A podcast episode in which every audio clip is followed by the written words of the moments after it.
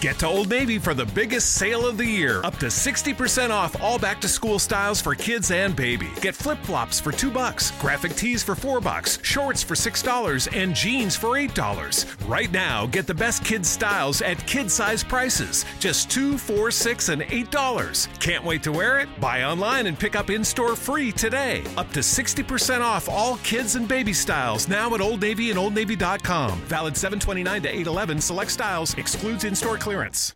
Get to Old Navy for the biggest sale of the year. Up to 60% off all back to school styles for kids and baby. Get flip flops for 2 bucks, graphic tees for 4 bucks, shorts for $6, and jeans for $8. Right now, get the best kids styles at kid size prices. Just 2 4 6 and $8. Can't wait to wear it? Buy online and pick up in store free today. Up to 60% off all kids and baby styles now at Old Navy and OldNavy.com. Valid 729 to 811. Select styles. In store clearance. Easter is coming up, and I just can't wait to have the whole family in one place. And of course, what's Easter without an awesome Easter brunch? Now, I don't know about your family, but mine is a little picky, and I really wanted to impress them with something delicious. A friend told me I should check out Total Wine and More. It was crazy. They must have every wine and beer imaginable. I told one of their friendly experts my situation, and they found me just the thing. This sparkling wine is going to be absolutely perfect for brunch, even with my picky family. I know next time I need something, I'm shopping at Total Wine and More. Welcome, everyone, to a special NBA Finals preview edition of the NBA podcast presented by B Ball Breakdown. I'm Bryan Toporek, and joining me today, as always, is Sarah Chalea. How's it going, Sarah? It's going well, Bryan. We got, I don't know, torrential downpours in Texas these days, but other than that, yeah, I'm staying high and dry, so it's good. That's always good to hear. Our, uh, our third co host, Morton Jensen, is unable to join us today. He is hopefully preparing to interview. Hi, it's Jamie, Progressive number one, number two employee. Leave a message at the. Hey, Jamie, it's me, Jamie. This is your daily pep talk. I know it's been rough going ever since people found out about your a cappella group, Mad Harmony, but you will bounce back. I mean, you're the guy always helping people find coverage options with the Name Your Price tool. It should be you giving me the pep talk. Now get out there, hit that high note, and take Mad Harmony all the way to nationals this year! Sorry, it's pitchy. Progressive Casualty Insurance Company and affiliates. Price and coverage match limited by state law. Interview Andre Drummond this weekend. So we will hopefully get a good story time with Uncle Mort next time around. In the meantime, we've got a great show for you today. We are going to dive deep into the NBA Finals between the Cleveland Cavaliers and Golden State Warriors. But before we do that, Sarah, we have to say goodbye to the Oklahoma City Thunder, who fought valiantly in the Western Conference Finals. They had a 3 1 lead uh, after game four, but Golden State came roaring back, heart of a champion, won three straight games, sent the Thunder packing for the summer. So the first thing I want to address, and I'm really I want to hear what you have to say because I don't hate to bring this up, but they did vanquish your beloved Spurs. There's been this narrative that the Thunder choked in this series because they were up 3-1. They should have closed it out. Because they didn't, they choked. Do you buy into that at all? Not at all. it's it's incredibly stupid, in my opinion. But Yeah. uh, I mean, I think you can say, okay, yeah, they they probably got a little tight at the end of Game Six. I think that's fair. Uh, to say that they choked the series, that they were not expected to win after they beat the Spurs, who they were not expected to beat for most people, no, I can't. I can't call that choking. So, um, yeah, it's rough to be up three one, but there's no guarantees that you're going to close it out even then, especially against what many are calling the greatest single season team in history. And and that's a fair thing to say too, considering what they did. So, yeah, I, I assume you you feel the same. Yeah, I'm right Yeah. with you. I think if you told people before the playoffs started that the Thunder would get to game seven of the conference finals against the Warriors, what Thunder fan wouldn't take that? No Yeah. one expected them to beat the Spurs, as you said, much less get even to like a game five against the Warriors. The Warriors lost nine games all regular season. They they had not dropped I think they, they hadn't dropped two straight at any point. Mhm. It- right? So the fact that the Thunder won back to back games three and four, not to mention how resoundingly they did that.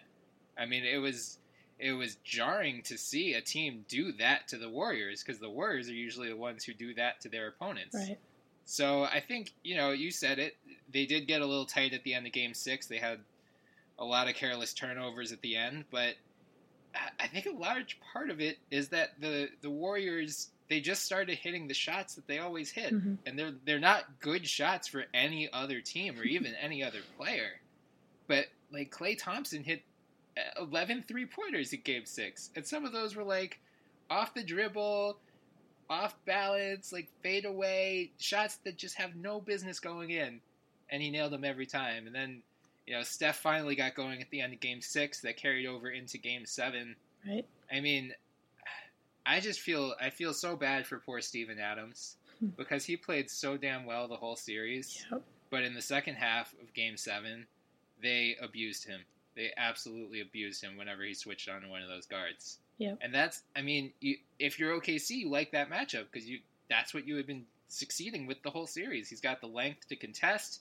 He's not like he's not slow footed. He can kind of stick with Steph and force him into these contested threes. But sometimes, you know, these guys, that's what they do. They hit these insane shots. So And did he not block Steph's shot like twice earlier in the series too? I, Yeah, yeah, he, he played it as well as anybody could. right, It's just, exactly. like you said, they started to hit those shots in the last two games, especially Steph in Game Seven. So Right. Yeah, I mean, I, I, I'm glad that we are on the same page. Anyone who says the Thunder choked, stop. They had a great season, unreal. I mean, the, the fact they pushed the Warriors to the brink is a huge credit to them. Um, and yeah, I just think, I mean, it's the binary nature of sports. Someone has to lose, but that's about the winningest way you can lose, aside from actually, you know, winning. right, Um, it does beg the question, though. So now that the Thunder are done for the year, the attention turns to Kevin Durant, who is an unrestricted free agent. The stories about his next destination have already started popping up. Do you think he should return to OKC, or is it time for him to take his talents elsewhere? you know, before that series, I probably would have said at least at least explore a little bit. Um, after that, I just I don't see how he can think he has a better chance anywhere else. Um, what it would come down to, and I think he said what's most important to him is enjoying the people that he's around every day and and the culture and and being around people who, who want to win and work towards getting better and winning. Right. Uh, if he feels like he has that there, and certainly it looks like he does, then I don't see why why he should leave. Not at all. Yeah. And Morton Yeah. mentioned that, and he thought it was a surprising thing, and, and Oh, right. we were like, no, I think I think we are all looking that direction now. Because I mean, this was going to be a lot more fun this summer until the Warriors and the Thunder had such a great series. But we got a great series out of it, so I won't complain. That's true. Yeah, Morton's sizzling cold take um, that this series was going to entice KD to return. Yeah, I think he's right, and I think you're right. I mean, I don't think he signs a long term deal there. There's a lot, been a lot written about how the one and one route is the way to go Right. uh, because Westbrook and Ibaka are both free agents after 2017. As well, I believe Steven Adams will be a restricted free agent if he doesn't sign a contract extension this summer. So it's basically the entire Thunder core could be up for grabs next summer. So that, I mean, that will be a lot more decisive over whether he stays in OKC for the next five years or if he takes his talents elsewhere. But yeah, I mean, you said it. Like, what team can he possibly join that he'll have a better chance of winning a title than the Thunder? I mean, you could say the Warriors, but I don't get the sense that he's in the ring chasing mode quite yet. Like, I Mhm. think he wants to be one of the primary focuses of his team, and I think he's. I I mean, I think this falling short like this is only going to further motivate him to come back to OKC, give it one more shot, and then see what happens after 2016 17. So, since we're agreed that KD is not going elsewhere, what else do you want to see the Thunder do this offseason to improve their chances of winning a title? Honestly, not a lot. Yeah. Um, I think the easy answer is to possibly bring in a little more shooting. Mhm. Um, but I don't want them to. Some people are talking about you know trying to move Andre. Now I'm I'm gonna say Robertson. Yeah, how do you say that? I have no idea. Is it Robertson or Roberson? Uh, this is gonna sound like a name drop or something stupid, but I, I'm pretty sure I played against his sister in high school, and Wow, we and we always said Roberson. But now I hear everyone saying Robertson, so I'm thinking that must be right. But it always sticks in my head as Roberson. So if I if I'm inconsistent, I'm sorry. Um, yeah. She, by the way, she was like in the same mold as him, very Oh, long, really? very athletic. The whole family is yeah, Oh gosh. very athletic and talented. But anyway, so Andre Robertson. Yeah, I don't I don't think they should give up on him at all. I think you got to Mhm. love the defense that he brings. I think Yep. stick him in the gym this summer. Try to see if you can't get him proficient at at least the corner 3 by next Yep. year. That that would be huge. Mhm. Um maybe look at bringing in yeah, somebody else who can relieve the pressure out there a little bit. Uh but I think they have something and, and Billy Donovan talked about that uh after game 7. He's like you know, it was his first year, obviously. Right. He, he's what he's looking at is how do we build on what we did in this postseason? Um, how do we get more consistent with the things that we found that work? And I think that's the biggest thing for them. You know, the the Westbrook Adams pick and roll is great. Even a Durant Adams pick and roll. Uh, understand that you need to own the glass every night, and that that's going to be huge for you. Um, push pace. I think we talked about this on, on Twitter as well. Uh, the, the Westbrook mid range pull up, I think, is actually right now like his best weapon. So get to that more often, and you can do that off the pick and roll. Um, hmm so things like that, really, just try to get more consistent at playing the way that you played in the postseason, where you're not giving away games in the regular season, and, and figure out how to close consistently a little better. Yeah. What are we going to Yeah. do when the game gets tight and it gets close and there's a few minutes left? What are we going to do? That Right. that to me is the most important thing for them. Yeah, that's that's fair. Um, well, I'm gonna save my Billy Donovan praise for a little later in this podcast. Okay. uh, but I'm glad you brought him up, though. Yeah, I mean, I think uh, I think you're right in that they don't need to make wholesale adjustments. I mean, most of their team is coming back as is. I think Dion Waiters is the big piece that could be leaving. He is a restricted free agent, and you got to figure that you know, he kind of fell off at the end there, but for most of the playoffs, he played extremely well. So you got to figure he earned himself some money and might get priced out of OKC's price range. Um, so if he does leave, you got to figure out how to fill that hole, uh, Right. whether it's with an incumbent player like Anthony Morrow or, you know, a cheap free agent addition. Um, I think it was CBS Sports Matt Moore who mentioned Eric Gordon as a possible target Hmm. Maybe sign him to like the mid-level exception and i i mean that's if if eric gordon agrees to that by all means like that that would be an insane value um, i think he also mentioned ty lawson as a possible candidate to go there i, I want to say they he played with kd in high school or something Hmm. Uh, this is all coming from matt moore so go search his twitter feed uh, for that kind of stuff I think backup point guard is definitely an area of need. Um, Randy Foye was kind of the guy they turned to to fill that role, and he was not super consistent in that regard. Yeah. Um, developing Cameron Payne will be really big for Donovan. It Mhm. really seemed like he lost trust in Payne for most. I mean, most of the postseason. Um, so seeing what he becomes will be, I think that's kind of the swing X factor for them. Uh, agree with you that you don't give up on Robertson, Robertson, however you say it. um, I mean, yeah, the defense is just so good, and you don't need someone to be ball dominant next to Westbrook and KD. Like you want someone who's just going to stand this, the corner and Right. hit corner threes. I hope we see OKC right back near the top. Knock on wood, they will avoid any more serious injuries that have plagued them over the past couple of years.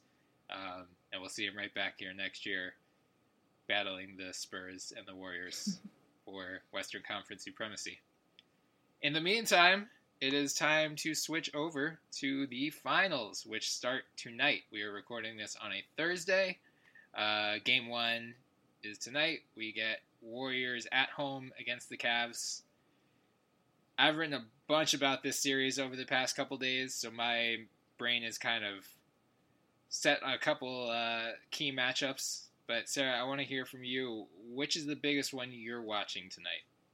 The biggest one I'm watching tonight, I would say, what I really want to see more than even just matchups, although I will get to that in a sec, uh, would be I want to see how everyone's questioning how are Irving and Love going to defend, Mm-hmm.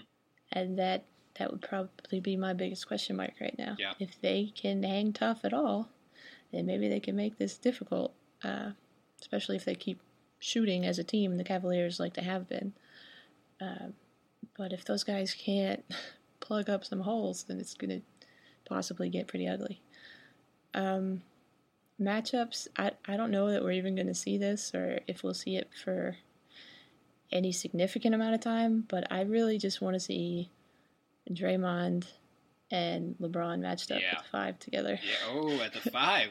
Ooh. Yeah, Yeah. like that. That is, I think I mentioned that a while back, Yeah. like as possible crazy talk, but I do, I really do want to see it. So No, I I hope it happens. I don't think that's crazy talk though. I mean, I that's the the the love thing. I'm glad you brought up. Uh, I wrote a thing at Fansided like the second the Western Conference Finals ended Monday night. I immediately was like, oh my god, poor Kevin Love, and just went back and dove into the footage of their two regular season games.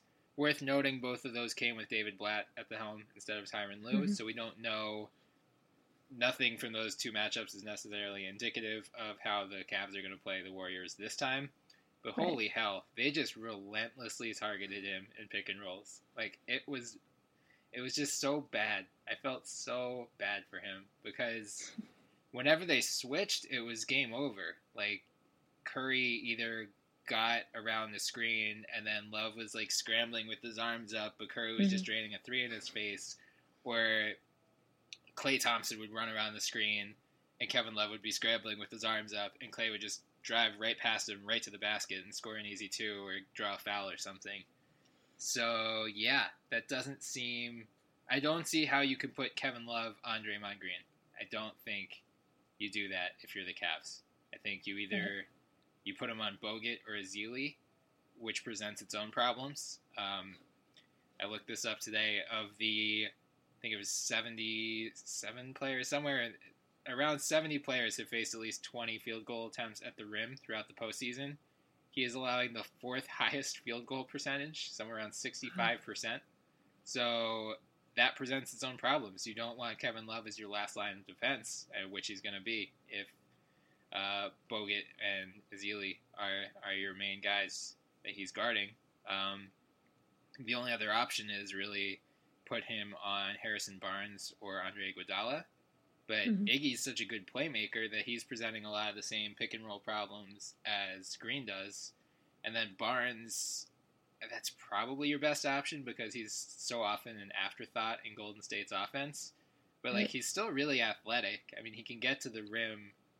You know, if he catches the ball uh, off the bounce and just drives right to the basket, I don't think Kevin Love keeps up with him, and that's an easy dunk right there.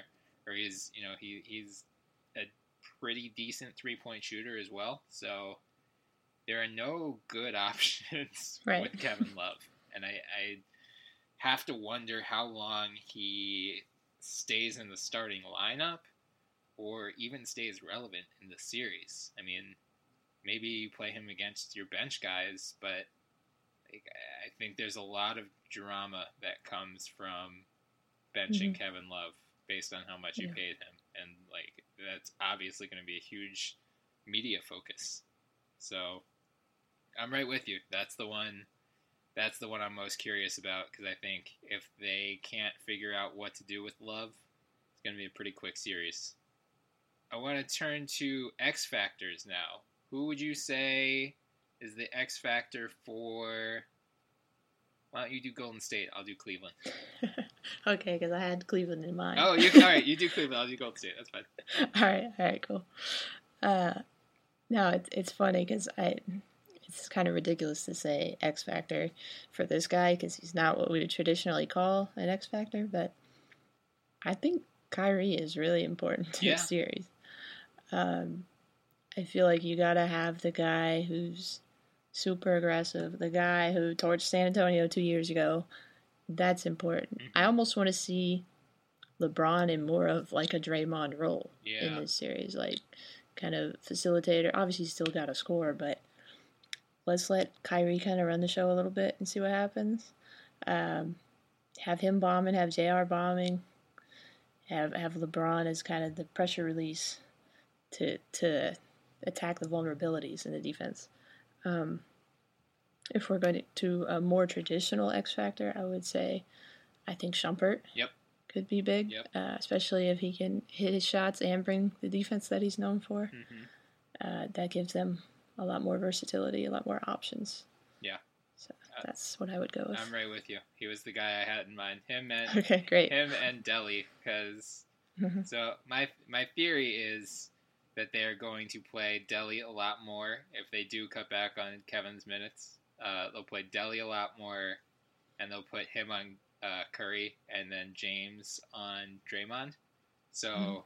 I mean, if they stay, if they don't switch, like Delly had that that one and a half games last year in the finals where he was the Curry stopper, quote unquote. Right. Uh, so he's at least proven that he can frustrate Curry, and I think OKC proved that the way you're never going to stop Stephen Curry, but the way that you make him less efficient than he usually is is to get physical with him, and mhm. that's that's what Delly does. That he's just a little pest. Like that's that's Delly's game. So if they stay true to their normal matchups, that works out. And James, I mean, James is Draymond basically, so it, like that's a perfect matchup there. And then if they switch, James has the length, the athleticism, the foot speed. He can stay with Curry. And if Delly and Green are on each other, there is a hundred percent chance that Delly goads Draymond into a flagrant foul and gets him suspended for a game, right? Yeah, it's a pretty good chance. Like that. I mean, I mean, we thought Adams would, Yeah, and it, I mean, to be fair, he probably he- should have earned. earned I mean, he did get some flagrants, Right. so he should should have probably earned a suspension. yeah, So yeah, yeah, it's probably gonna happen. yeah. I, I just don't see any way that I mean Dre just talks so much and Delly seems like I don't know if he talks a lot of trash or if he just like is just so physical and annoying that he just gets under Mhm. opponent's skin. But yeah, I, I, I'm I think that's kind of the best way that they can negate that Curry Green pick and roll is Delly and LeBron. Uh, X factors for Golden State. I mean, Iguodala is too obvious, right?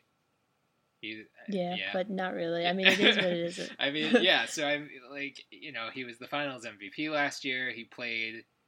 He just makes life difficult on LeBron, which is obviously the first key to beating any LeBron-led team. Is just don't let him get comfortable. Um, I think the way Golden State is built, they have so many guys they can throw at Bron. They have Iggy, they have Green, they have Klay Thompson, they have Harrison Barnes. That if any one of those guys starts to struggle, or if Bron starts getting comfortable, like they could just change up their look so much that I don't think Bron's ever gonna get fully like just dominate this series like he did last year. So I think that versatility, if that that counts, could be an X factor. I mean, max contract Harry Barnes, you know, if he he's been we talked about it last time. Like he has just been so disappointing in these playoffs. Like he's really had a chance to earn that max contract first of all, Yeah. but just emerge as a nice complementary threat to the Splash Brothers, and he really has just been such a non-factor throughout the playoffs, even when Curry was hurt. That I mean, it's now or never for Harry Barnes. Like if he can't be a release valve, uh, then I I just don't know if it's ever gonna happen for him. Like th- this is the type of talent that like he's getting wide open shots, so he's got to knock those down if and when they come. Especially, I mean, I mentioned before, I think you put Love on him like that. They need to exploit that matchup. Whatever, whichever player Love is guarding, they need to be putting in pick and rolls constantly. So maybe you mm-hmm. run Curry Barnes pick and rolls, and Barnes gets some open mid range or open three point shots. So he's he's a guy to keep an eye on. Marreese Speights, there's always a chance that he gets hot, and you know he he's very inconsistent and tends to do some boneheaded things, but that he also hits the occasional three or like scores ten points in eight minutes. So Right. he could help swing a game. Um, I mean, the benches I think are just going to be that. That's the one place where Cleveland isn't necessarily as screwed as they were last year. Like they were just so depleted last year that they Right. they just had to play such a short rotation. But now you've got guys like, I mean, Shumpert and Delly, if they don't move into the starting lineup, are coming off the bench.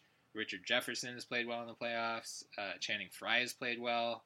Whereas the Warriors bench really didn't make that much of an impact in the Thunder series, aside from Iguodala.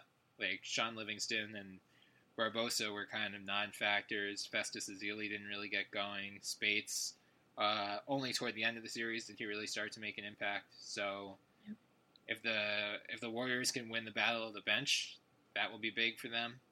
Um, I mean, both both teams just have so many guys that can get hot and like, you know, go on these this like ten point binge that you're not expecting. That whichever one of them gets more, I think has a pretty good shot.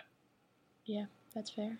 So I think the big question for Cleveland, aside from how you defend the Curry Green pick and rolls, is the death lineup. How does Yep. Cleveland defend the death lineup? You have any thoughts? You know, I've been like basically just playing like what is that? Uh, statistics and probabilities, like different. Um, just throwing all the names on their roster. around.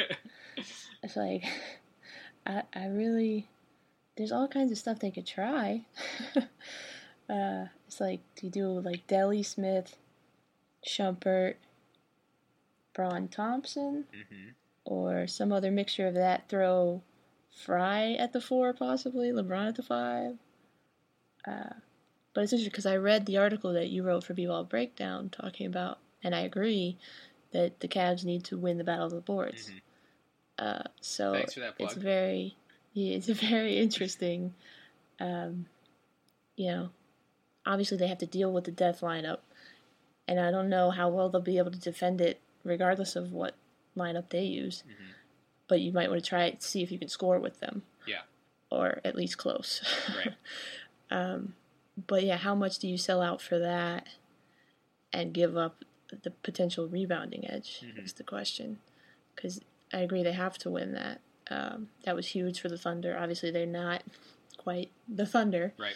They don't have a large New Zealander. But, um, you know, they have Tristan Thompson. I, I wouldn't want to take him off the floor very much. As much as I want to see LeBron at the five Yeah. a little bit, you need, you know, how much, what balance is right there. You need Thompson on the floor, Mhm. obviously. So, what do you think about that? Yeah, I now that you mention it, uh, see, I, I think I want to say Zach Lowe proposed this in his column today, um, of Kyrie, Delly, Shump, Smith, and LeBron, which in theory, I mean, that that's has the firepower to stay with the death lineup, but as you said, that you give up your size advantage right there, and that definitely is one of Cleveland's biggest strengths against the Warriors. I mean, to beat the Warriors, you need to out rebound them, and you can't turn the ball over because they are so lethal in transition that if you if you give them those open opportunities, you're going to get buried.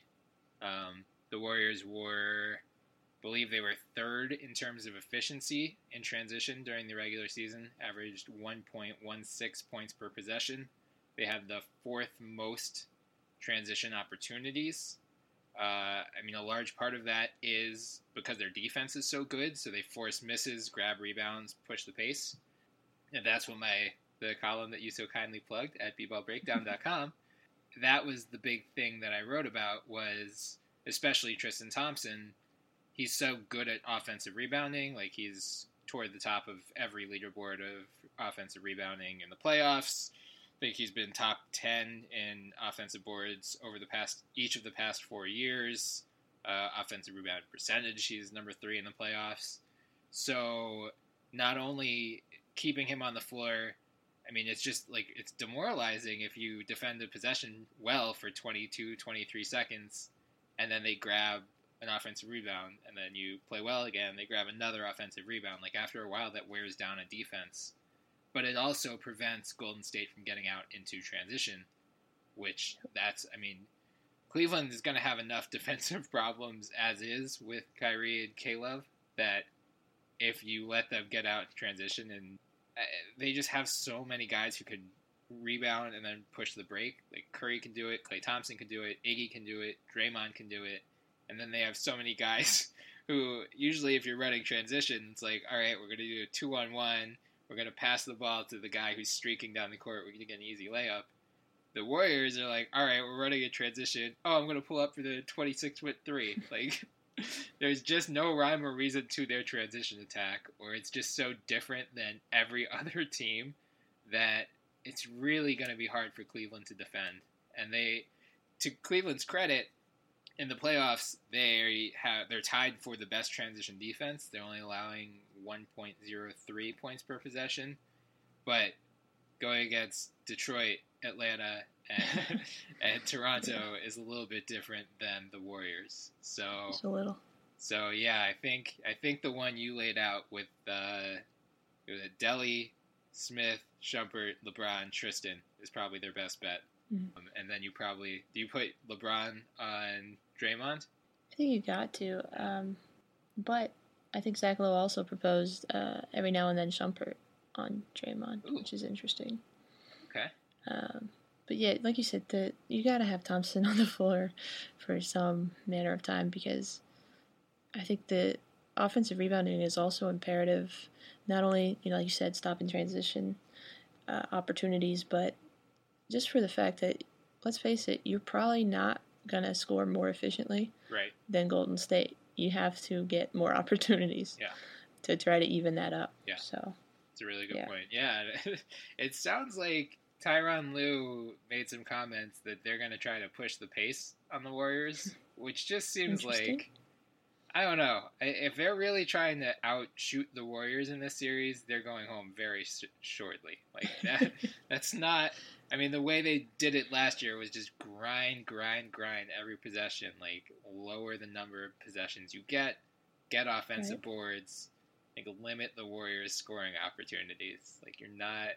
You don't want to get into a three-point shootout with the Warriors. I know you've been shooting really well in the playoffs, Cleveland, but like you don't have the Splash Brothers. So uh, apparently he feels that now that they're healthy, they they now can push the pace. I will say that the Thunder had me feeling like, wow, have they made this game too fast yeah, that's for true. the Warriors? And I never thought that I would say that ever. That's a good point. Uh, but I mean, if there's one team that could do that, you would probably say the Thunder. Right. Uh, I'm not sure that the Cavs can. Uh, w- what was interesting about it was, you know, it's not that the Warriors aren't good at that. Like we said, obviously that they're completely lethal in transition, but I think there was some combination of you know them not making shots that they usually make, um, and then if that's happening, those long threes, those pull up threes in transition, if you miss, that kind of fed the war, uh, the Thunder going back the other way. Uh, and then it takes away the Thunder having to defend that ridiculous uh, warrior Warriors uh, system for 24 seconds. You know, where they just mash you up, move the ball, get you in terrible positions. So, I mean, it's a very big calculated risk uh, if that's the way you want to go at them. But yeah, I wouldn't. That wouldn't be my my way to go. No. uh, I mean, they the Warriors are the personification of pick your poison. Right. They really are. Yeah. But yeah, that wouldn't be mine. if, if I'm picking one, that's not how I want to die. No, I that, I read those comments and I was just like, "Are you? Did you watch the Warriors this season, Tyronn? Like, I'm gonna hope he had some film study since Monday and has realized like, don't try to outrun and gun the best shooting team we've ever seen. So Yeah. we'll we'll see where he actually goes. I I do want to bring up one other point about the difference between Cleveland and OKC since you mentioned it.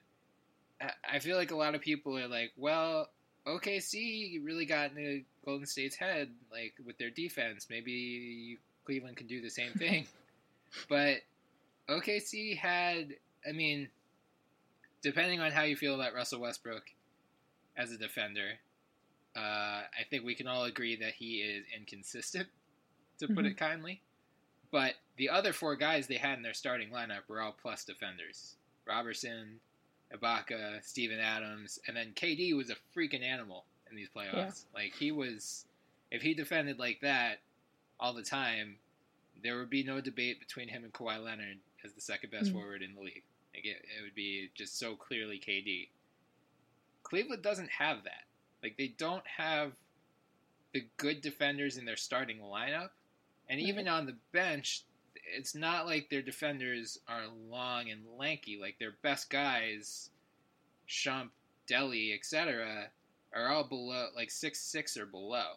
It's not like they've got a bunch of long limbed seven footers who are like jumping into passing lanes and deflecting balls and forcing the Warriors into turnovers. So And that's what bothered the Warriors, if you ask me, was the length. Yeah, right. And that made them more uncomfortable than I've ever seen them. Yeah, exactly. Like they, Yeah. they just had to think even for like a half second more like how to make this Mhm. pass. Oh crap, like Kevin Durant has little like Dhalsim arms. Like he could just stretch for eleven feet in the air and like I mean he came up with some of the most unbelievable turnovers.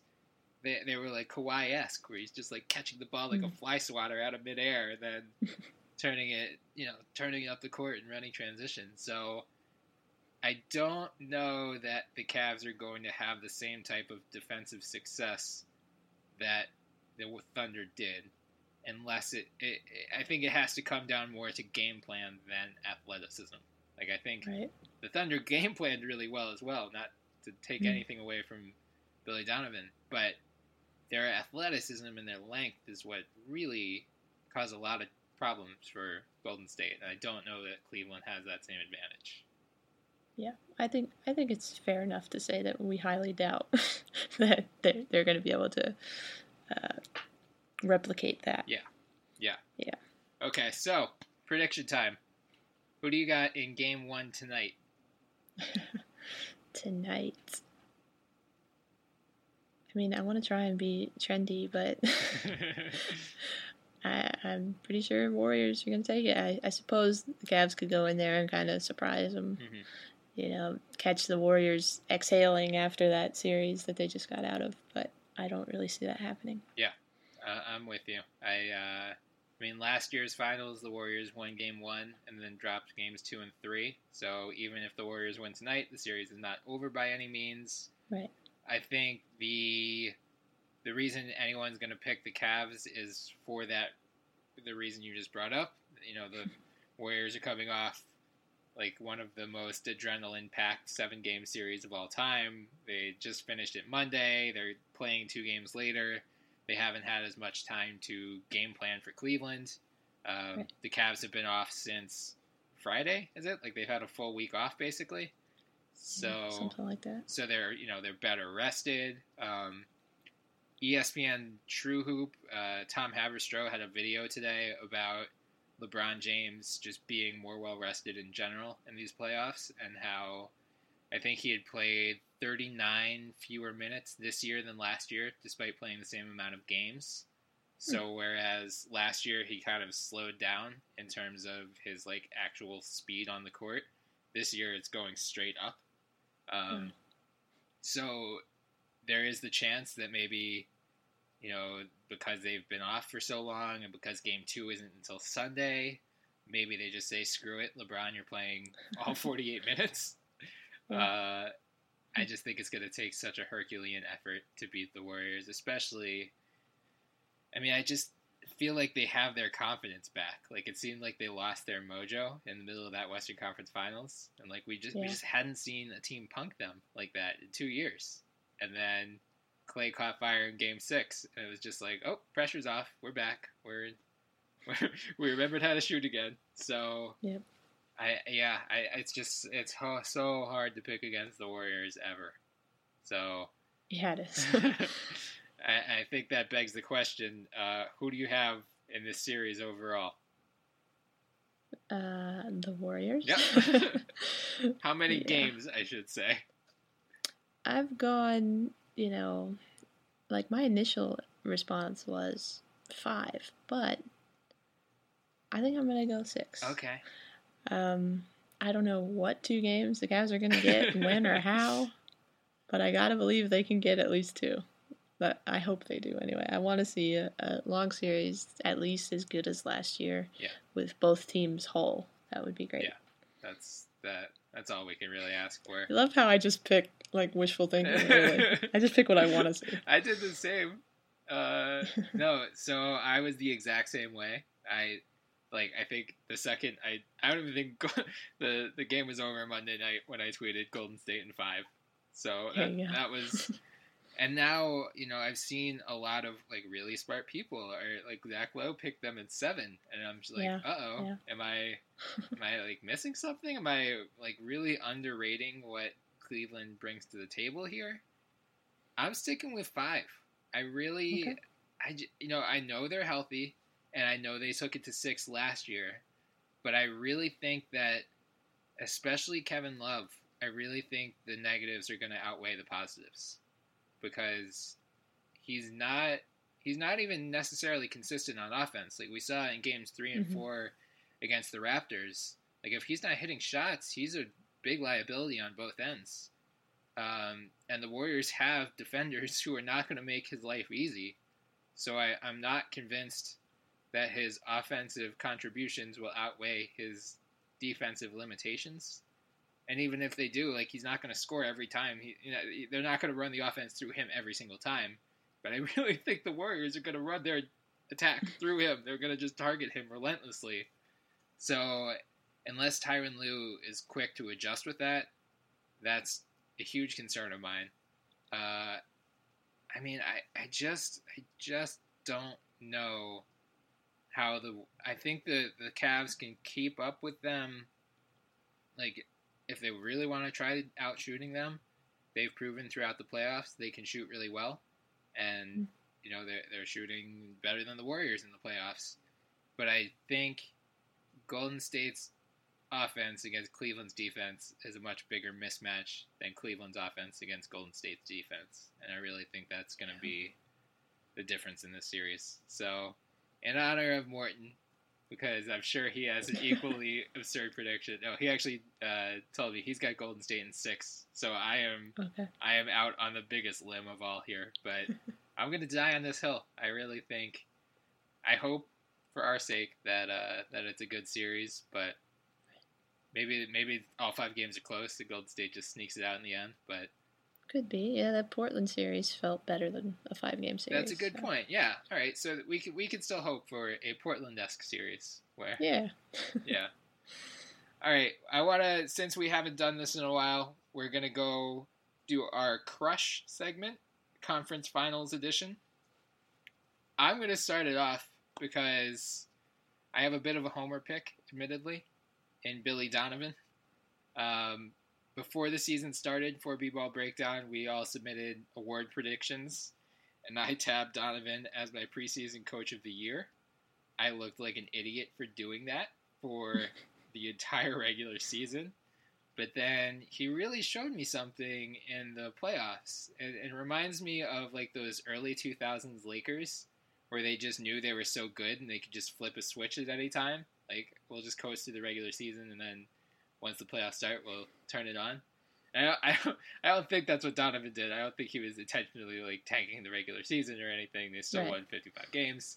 Um, ESPN.com's Royce Young has had a couple really good articles uh, about Donovan throughout the playoffs and kind of how he was using the regular season as like a lab, basically. Like he Mhm. he was trying to get a sense of which lineups worked and which lineups didn't. So then when the playoffs came around, he said, "All right, like I've I've seen all of these combinations. I know how these types of players work together in game situations. I'm not going to kill myself over winning every single regular season game. It's more for me to get a sense of my roster." So I think we really saw that in the playoffs. Like I he was a lot quicker to adjust than he was throughout the regular season and the adjustment especially in the Spurs series to that big lineup like that swung the series. That was a Yep. really impressive adjustment especially for a first year coach like just knowing your roster that well to, you know, I mean, the guy you're going against is Gregg Popovich, like arguably one of the greatest coaches ever, and like by far the greatest one today. And I don't want to say you outcoached him because we talked about this in previous podcasts. Like the, the Spurs roster was just limited in the, their regard to counter that adjustment. Right. But knowing that that adjustment was out there and knowing the challenge it would it would present for San Antonio, and then in the Golden State series, like figuring out how to use Roberson, that was huge. Like I really thought he was useless after Game Two, and like knowing to pull back on Kanter's minutes, uh, I'm just really really impressed with Billy D. I don't regret my Coach of the Year pick. I think it could have could have gone better during the regular season, but I think he proved during the playoffs that you know a lot of people are like, oh, well, how how is he any different than Scott Brooks? Like I think he pl- proved that during the playoffs. I think Yeah, definitely. you know he's he's definitely a really good coach. Um, I'm excited to see what he does with this Thunder team next year, provided that KD comes back and they give it one more shot. Do you have a crush in mind? Well, I'm kind of surprised that you didn't pick Steven Adams because I know you wanted to pick him I did. uh, a few podcasts ago, and I don't think we got the time for the segment. I would like to crush Steven Adams with a boulder. uh, the boulder would probably just split in half once it landed on him. Yeah. So, no, I, I really do have love for Steven Adams and the way he plays the game. Like I said, I didn't enjoy watching him against Tim Duncan, but but uh, I've really grown to appreciate him. Uh, can my crush be like the entire Western Conference Final Series? yeah, that, that's fair. That's my crush. so I'll just talk about that for a little while. Yeah.